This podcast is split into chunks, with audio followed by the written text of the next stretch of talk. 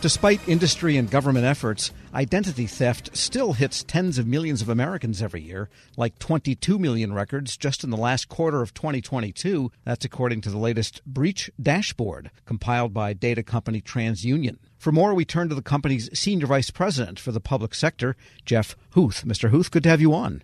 Glad to be here. And give us some highlights of what your dashboard is showing. Tell us maybe a little bit about the methodology that you use and what we know about the amount of records that just keep getting purloined. Yeah, I think the important part of this is just the sheer amount of records, the sheer amount of risk that's created. And we do this on a regular basis, and we're looking at breaches. So this comes from a company that joined the TransUnion family called Sontiq uh, last year. Um, it's all about consumer protection, identity theft protection. But as a result of that, they also look at breaches and they look at the risk and the severity of breaches. So looking at it from a breach perspective and the risk and the severity, we're able to assess essentially how much information has been released and what kind of risk that could pose to anybody, and really the focus here being public sector agencies. And so the focus on that is, you know, 22 million more identities in Q4 became at high risk. And really, the big one there is medical identity theft, which is kind of an important thing. So that's a significant number of records that have been breached on people that could be used to purvey that kind of fraud against public sector agencies. And what is the source of those? Is it mostly CMS, Social Security? I mean, there's a lot of medically connected agencies. I suppose you could look at it as anyone who is using identity information, using past medical information to conduct some form of fraud. It could be Medicaid, it could be Medicare, it could be veterans benefits, it could be any of those that might be done with, you know, the federal government. I think the important point of that is the amount of information that's available puts that category of things at high risk, but really it's, you know, other things that are high risk as well. The government issued document theft, which is really using that to steal someone's identity and uh, take benefits that might be useful for someone else. And do the data thieves go after medical records not because they care whether somebody has eczema or not, but because medical records are associated with location, with social security number, and with payment methodologies? That's correct. Like payment methodology, medical identity theft, again, being the most pervasive, biggest risk, could be used for a variety of different purposes from a fraud perspective. But again, you know, the point being, so much information has been released. It's an increasing problem. The problem since we've been looking at this in 2020 is growing. The number of breaches are growing. The number of breaches indicate the amount of data that's being released is growing. And when that data is out there and able to conduct different forms of fraud, you know, it's something that we need to think about as a group in public sector. And I'm happy to see things like the anti-fraud proposal the administration put out recently, in particular the focus on identity theft. The cybersecurity strategy talks about strengthening cyber. You know, that's all great and kind of dovetails nicely with us talking about, you know, kind of the risks and the threats that are going to hit our cybersecurity infrastructure and put consumers' identities at risk. Is there some sort of a ratio or metric between millions of lost records and the actual cases of individuals having their identities taken or misused in some manner? I'm sure there is. That's not an element that we've done in this particular research. That's that is an interesting item that we should look at. You know, when information is breached, you know, there is a period of time when you start seeing that information on the dark web or you start seeing that information be used in certain kinds of fraud. And that's not an element that we focus on here, but something we should look at in future iterations of our report. And what do we know about the most common breach mechanism? Is it someone has administrator passwords they get in with, or is it phishing, or what is it?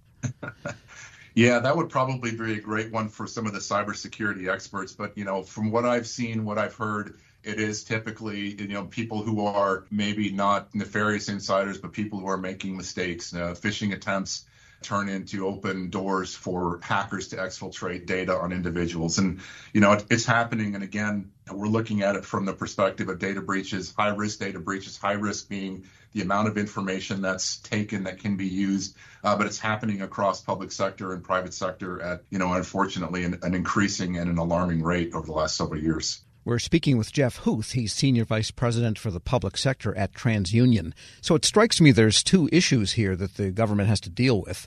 One is making sure that the stuff doesn't get out and whatever their cybersecurity measures are. The other is are there measures they can put in post facto such that even if someone wrongly has another person's individual information, they can't make use of it with two factor or facial or whatever the case might be? Well stated. That's the recommendations that we're putting out here. We're looking at it in terms of the risk that happen not just at the federal but at the state level as well. And so, you know, states will be doing things around administering certain benefits programs, but the risk is still there. It's not uncommon to hear that if hackers or a fraud group have attacked a certain area and they are no longer allowed, they'll just move on to something else. So we see that, you know, happening in the public sector the way that the private sector sees that. Again, it's a problem that keeps growing federal and state level protecting the identities of the people, making sure to provide a friction right experience. We talk about it. So, how do you throw up enough barriers so that you can prevent fraud, but also not make it difficult for people who are completely normal accessing things that should have access to it? So, a friction right um, experience that states and federal government should be implementing, as well as how do we try to deal with this from an overall cybersecurity perspective? And again, I think that's kind of the two things that we've seen out of the administration recently, the identity theft and anti-fraud proposal, along with the cybersecurity strategy, you know, kind of addressing those two elements that you talked about. Right. And in your experience working with clients, what does an ideal frictionless type of safe experience look like? Because you can ask people to answer 16 challenge questions, probably not ideal. That's really true. And questions can themselves be discovered, unfortunately. So, them questions, knowledge based exams, it would be called in the industry by themselves are not necessarily the best form. It's truly, you know, now we're getting into a little bit of the technical parts of it, but it's multi-factors. It's uh, things that you are, things that you know, things that you have. Uh, point of view. So think of an experience where you may be uh, trying to access an account, state agency, federal agency. You have to assert who you are. Who better to than to ask who if you assert who you are than the people who are sort of the gold standards, the credit bureaus in the U.S. Is this really Jeff Huth? Is this really who he says he is? And then also look at the access that I'm using and the channel, the digital attributes that I'm using. Is there anything odd or nefarious or unusual about the way and the location or the device I'm using to access it? And then introducing things along the way like, hey, we're going to send you a passcode to your phone that we have on record as an authorized phone from your carrier. So there's lots of different techniques like that to make the experience right. But in reverse, to kind of provide the friction right experience as well it could be, oh, we've seen Jeff before. He's providing the same information before. There's nothing unusual about the channel by which he's coming to us. So we can take him down a different path because there are no quote unquote red flags along the way in terms of how he's doing things. So kind of looking at it from both how do we throw down the appropriate barriers to how do we appropriately remove barriers for the people who don't need to be yeah, so you really have to craft a careful approach to this whole ICAM, identity access management, whether deployed to your own people or applications deployed to the public. That's right. No shortcuts here. And what about just uh, the idea of artificial intelligence infecting this whole process from the bad guy's standpoint? For example, suppose you need to submit, refresh your photo for your facial recognition periodically, which might be a good practice and this time you know you can wear your glasses or not whatever the case might be it seems like there's an ai way around a lot of these particular measures and i can steal that face and i can age it i can put glasses on it i can make it smile whatever yeah, I mean that's a that is an interesting concept. Now we're getting a little bit outside of the report, but you know there are things like liveness detection around biometrics that are important, and that's you know the idea that I can't just take a photo or a face or a picture and use it for a verification step. And I think that there's technology that should be, and, that, and that's the kind of stuff we need to look at, introduce, make sure that it's there from a fraud mitigation perspective for sure. But in general, the topic of AI, you know, I, am sure that there's going to be both threats and opportunities for us to look at AI as we help to address the problem. Using it in terms of providing again that friction right experience. Maybe AI could be kind of the human thinking in the loop around, well, do I introduce more here or do I trust less or do I trust more? It's all about trust. Start off with zero trust and then build trust. And getting back to the report, who should read it and what should the top takeaways be from it?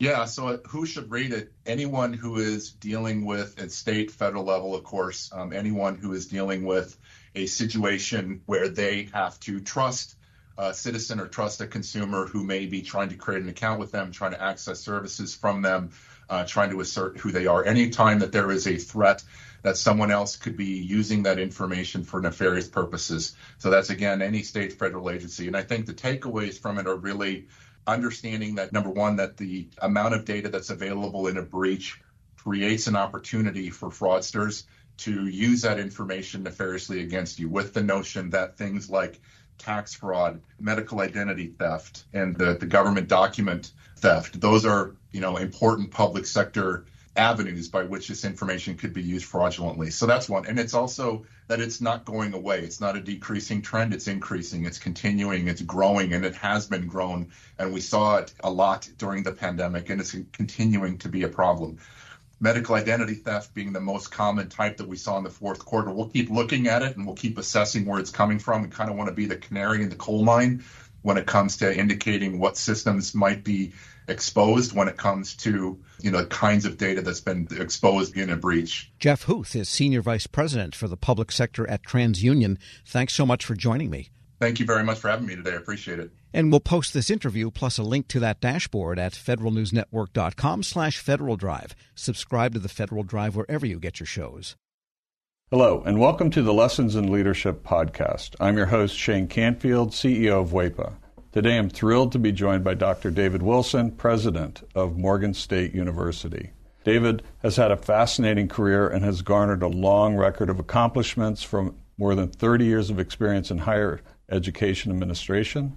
Came to Morgan State in 2010 from the University of Wisconsin, where he was chancellor of both the University of Wisconsin Colleges and the University of Wisconsin Extension. Before that, he held numerous other administrative posts in academia, including vice president for the University of Outreach, associate provost at Auburn University, and um, associate provost of Rutgers. And when we were talking earlier, too, you had just mentioned that you had a, um, a wonderful nomination at the American Academy of Arts and Sciences. And David, thank you so much for joining me. Uh, Shane, it is indeed a pleasure uh, to be invited into this conversation with you.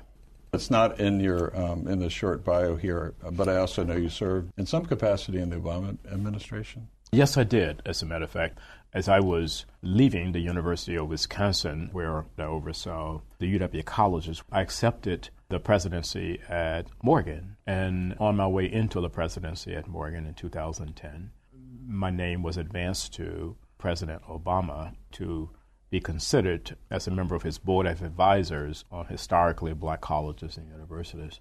And so I accepted and served there for eight years during his two terms. Amazing. You've had a fascinating career at numerous universities across the U.S. How did you become passionate about the education field, and what are some of the biggest lessons that you've learned?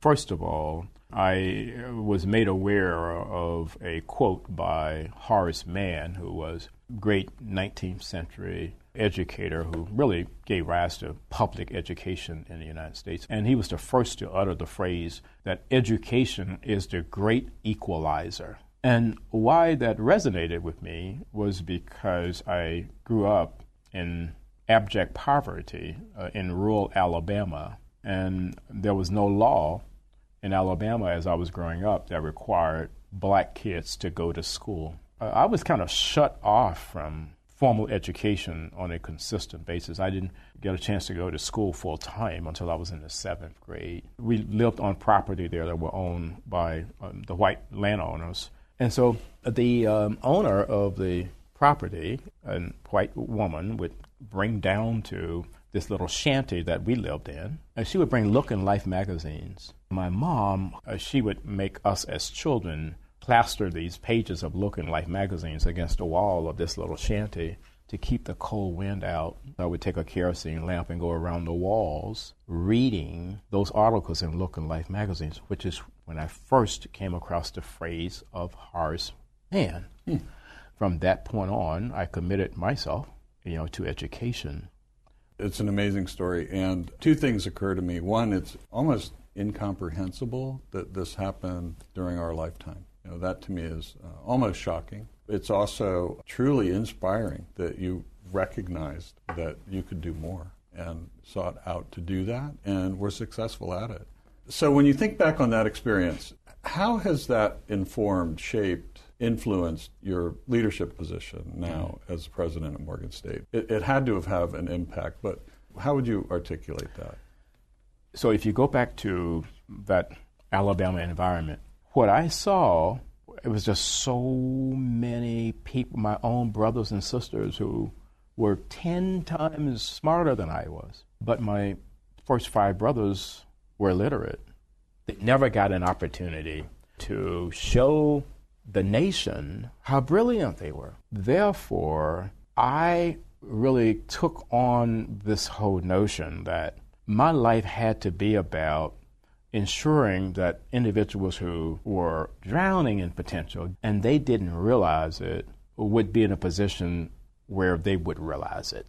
I was never ever about positions that would enable me simply to replicate privilege. I don't care where you went to school. I don't care what type of family you came from. I think that's where sometimes we kind of get education wrong. Uh, we have institutions that want to define themselves uh, based on how many students they don't admit.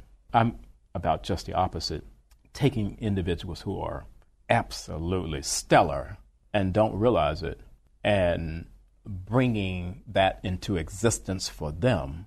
You've had so many opportunities uh, that you could do other things, perhaps at um, larger organizations, but you're where you want to be on purpose, by design, for the kinds of reasons you just talked about, that it's, it's fulfilling. But can you talk a little bit more about that? There have been so many so called top 50 institutions in the United States that have come aggressively after me. And, you know, I flirted with a couple of them, and I went home to Alabama because these two were very serious. And my family is brutally honest with me, and they keep me grounded. So I flew down and began to talk with them about these institutions that were coming after me. I was thinking they would be impressed. And when I finished, my youngest sister said to me, Now, are you finished? Clearly, we are not understanding why you would even consider leaving Morgan. It just reassured me uh, that I'm living my purpose at Morgan. And it is joyful uh, to be at a place where you want to be versus being at a place where others think you should be. One question that I always have to ask is there one leader or maybe a couple of leaders that have inspired you, that have you mentioned Horace Mann. I don't know if, if, that fits in this category, but what might be a couple of leaders that you remember that, that inspired you, that gave you purpose, helped shape your life? In 1989, when I was selected as a W.K. Kellogg Fellow, we had to be introduced to leadership that was different in a lot of ways than the leadership that we had been exposed to. In February of 1990, uh, Mr. Nelson Mandela was released and that's where I wanted to go and meet Mr. Mandela. We had no idea that he would grant an audience, and he did. He granted an wow. audience, and uh, Mr. Walter Sisulu did as well. So here I am, having grown up in Alabama. I harbored some anger toward the society there that kept me from realizing my potential, and then kept so many others like me from ever realizing their potential. At the end of a conversation that we had, someone asked Mr. Sisulu, We're leaving this conversation thinking that you harbor no anger towards a society that locked you away for 27 years. Are we leaving with the correct conclusion? He said, I harbored no anger or bitterness towards a society that locked me away for all of those years because I and others like me knew that what we were doing was the right thing if you commit yourself to doing the right thing, there should never ever be any space in your heart for anger or bitterness. And that was transformational for me and why I respect and admire Mr. Nelson Mandela and Mr. Walter Sisulu today. That is a great story. And it, you know, with all the accomplishments through your life, I'm sure it had a great impact on your ability to, to go as far as you have, and you're still going. Well, uh, I, I, have a takeaway in, in terms of leadership lessons I've learned. We would be well served as a nation if I think we created these opportunities for young people at various stages to really, first of all, see the United States. And then we need that same opportunity globally. As a result, when you do that, you understand the history over here, you understand the culture over here, you understand, and you got to understand the world beyond an intellectual understanding you want to think of your maturation in a way where your brain can never, ever, ever be hacked. so that's sort of the way. That's sort of the way that I kind of see all of that. You that's know? brilliant.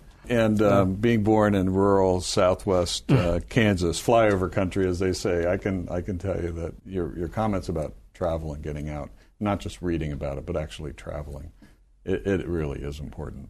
It's absolutely critical for someone's personal development. I, I, I happen to think so. Well, Dr. David Wilson, thank you so much. I love every single piece of today, but also your life story. It's really impressive, inspiring, and thank you for sharing it. Shane, today. thank you very much for inviting me to have this conversation with you again. And I'm Shane Canfield, CEO of WEPA. We'll see you next time on the Lessons in Leadership podcast.